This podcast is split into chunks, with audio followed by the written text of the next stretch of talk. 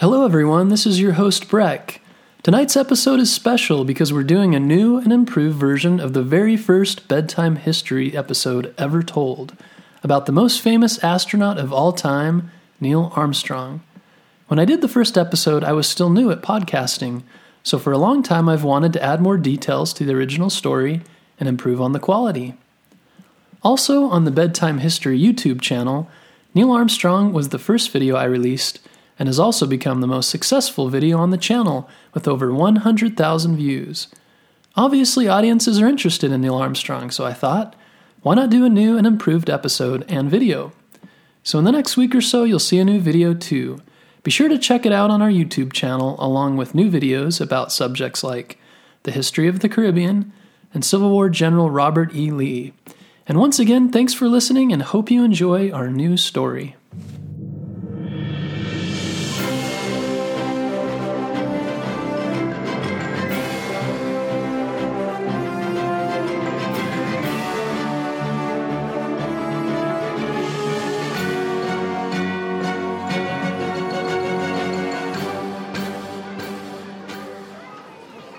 Imagine the year is 1969, and you and your family are crowded around the TV set in your living room. But the screen is fuzzy, so your dad is behind it adjusting the antenna. Hurry, Dad, you say, we're going to miss it. In one of your hands, you clutch a toy rocket. You've been waiting all year for this day, along with people all over the world. Your dad twists the antenna, and suddenly the picture becomes clear. You and your siblings cheer, you see the gray, rocky surface of the moon and a spacecraft which has landed on it.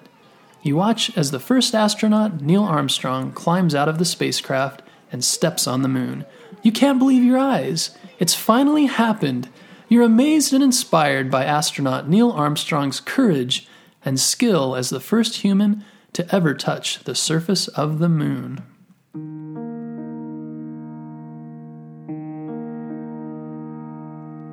Neil Armstrong was born in Wapakoneta, Ohio on August 5, 1930. When he was very small, Neil was fascinated by airplanes. His father took him to many air shows where he watched in amazement as planes flew overhead. Later, he went on his first plane ride when he was six. He loved watching airplanes, but wanted to fly one too. When Neil was 14, he started taking flying lessons, and at 16 earned his pilot's license the same age most kids get their driver's license. Neil was also interested in the way planes flew, also called aeronautics. In his basement, he even built his own wind tunnel and performed experiments to understand how flight works. Growing up, Neil's neighbor had a telescope, which he let Neil look into and observe outer space. Neil was amazed at what he saw there and curious to learn more. Young Neil was also a Boy Scout and earned his Eagle Scout Award, among other scouting awards. In 1947, at age 17, Neil studied aeronautical engineering, the science of how planes fly, at Purdue University. While at the university, Neil also joined the Navy and trained to become a fighter pilot. He became skilled at the dangerous job of taking off and landing on aircraft carriers. In 1941, he served in the Korean War. Once while flying a mission, his jet was hit by anti aircraft fire. He turned back towards safety, but had to eject over the water, which can be very dangerous. After he made it back to land, soldiers in a jeep found him and took him back to safety. During the Korean War, he flew 78 missions and spent 121 hours in the air. He earned several medals during his service as well. After the Korean War, Neil returned to college to study engineering. One interesting thing about his time in college was he helped direct two musicals with his girlfriend, including Snow White and the Seven Dwarfs. He also played baritone in the marching band. In 1955, after graduating college and earning his master's degree, Neil became a test pilot. During the test flight of a B 29 Super Fortress, while he was very high, he began to lose his engines. He and the other pilot tried many different things to regain control of the plane they lost another engine and finally made it back down by slowly circling through the air with only one engine left. Over the next several years, Neil tested more than 200 different aircraft. He also got the chance to test one of the early rocket powered aircraft, the Bell X 1B. During one daring flight, he flew a jet over 207,000 feet, which is very, very high. This aircraft was an early model for future spacecraft.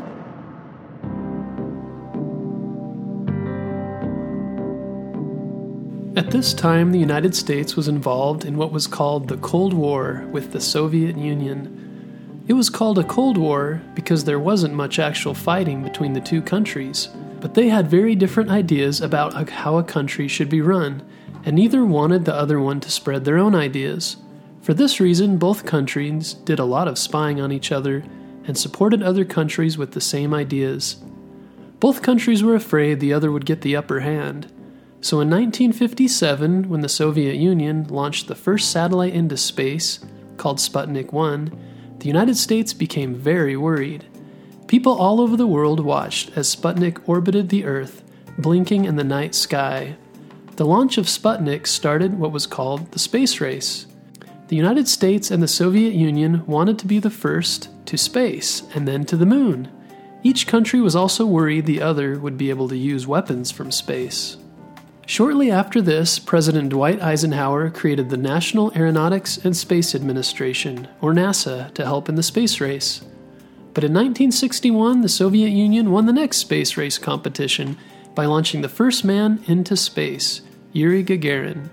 The United States was behind and even more worried now. In 1961, President John F. Kennedy said in a speech to the United States that it is very important that they land a man on the moon and return him safely to Earth. Nothing will be more important and difficult and expensive, he said. From this, the Apollo missions were born. The goal of the Apollo mission was to land astronauts on the moon. Not long after this, in 1962, Neil applied to NASA and passed many tests to become an astronaut. His first assignment was the Gemini mission in 1966. The purpose of the Gemini 5 mission was to blast out of Earth's atmosphere and orbit the Earth before docking with another vehicle. During the mission, the Gemini 8 went out of control, but Neil was able to keep his cool and correct the problem, bringing the spacecraft safely back to Earth in the Pacific Ocean. Everyone was impressed at how Neil was able to stay in control, even during very stressful and scary situations. The leaders at NASA knew a person like this would be perfect for the mission that would come next.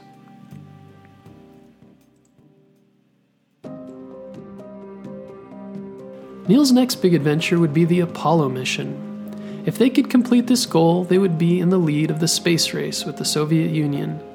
Many believed this could never be done, but many smart engineers and scientists and brave pilots were committed to accomplishing their goal. Neil and the other astronauts trained for many months before launch day arrived. 30 seconds and counting. Astronauts report it feels good. 10, 9, ignition sequence start. 6, 5,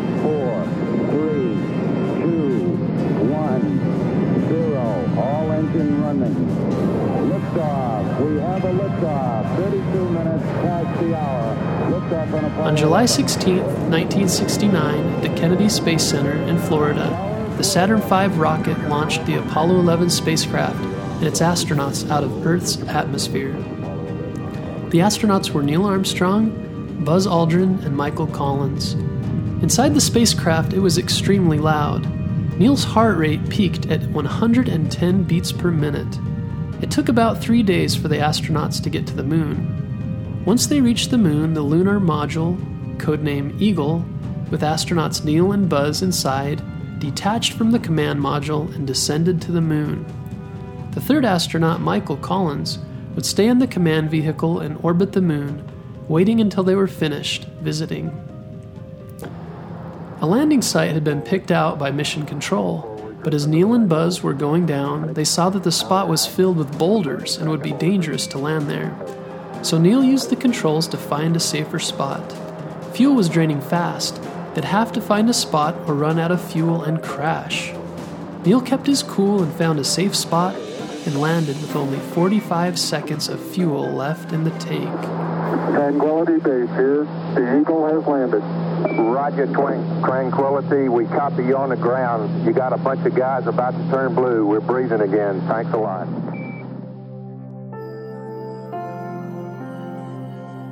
The lunar module landed in an area on the moon called the Sea of Tranquility.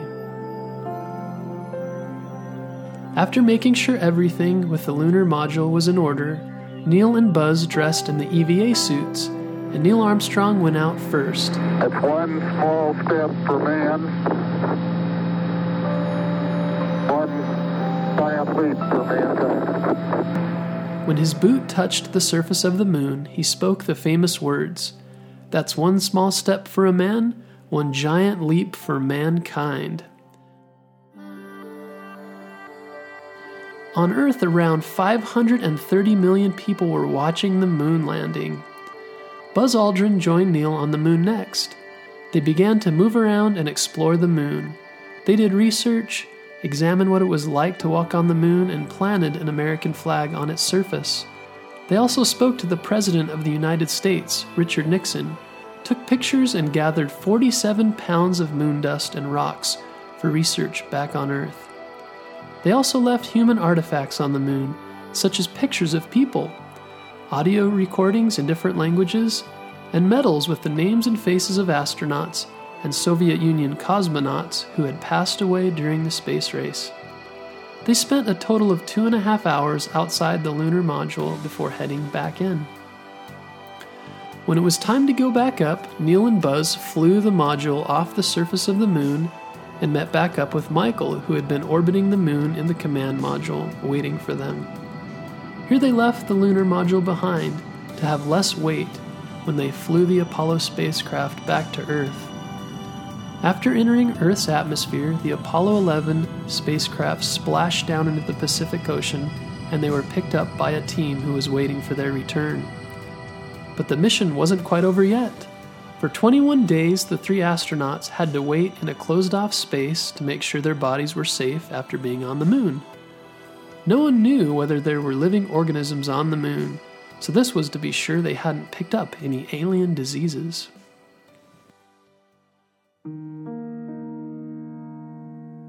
After the successful Apollo mission, Neil decided not to fly in space again, but for a while he did tour and speak with reporters and speak publicly about the heroic mission. He also taught at the University of Cincinnati for a while and later served on the board of directors of several American companies. He mostly kept to himself, but did some interviews and things like write letters to young men who earned their Eagle Scout Award, like he did. Throughout his life, Neil was known for his quiet humility, the ability to not draw attention to himself or brag. He was also very driven to excel at subjects that interested him, such as flight and space. He knew hard work, practice, and determination were required to become good at something.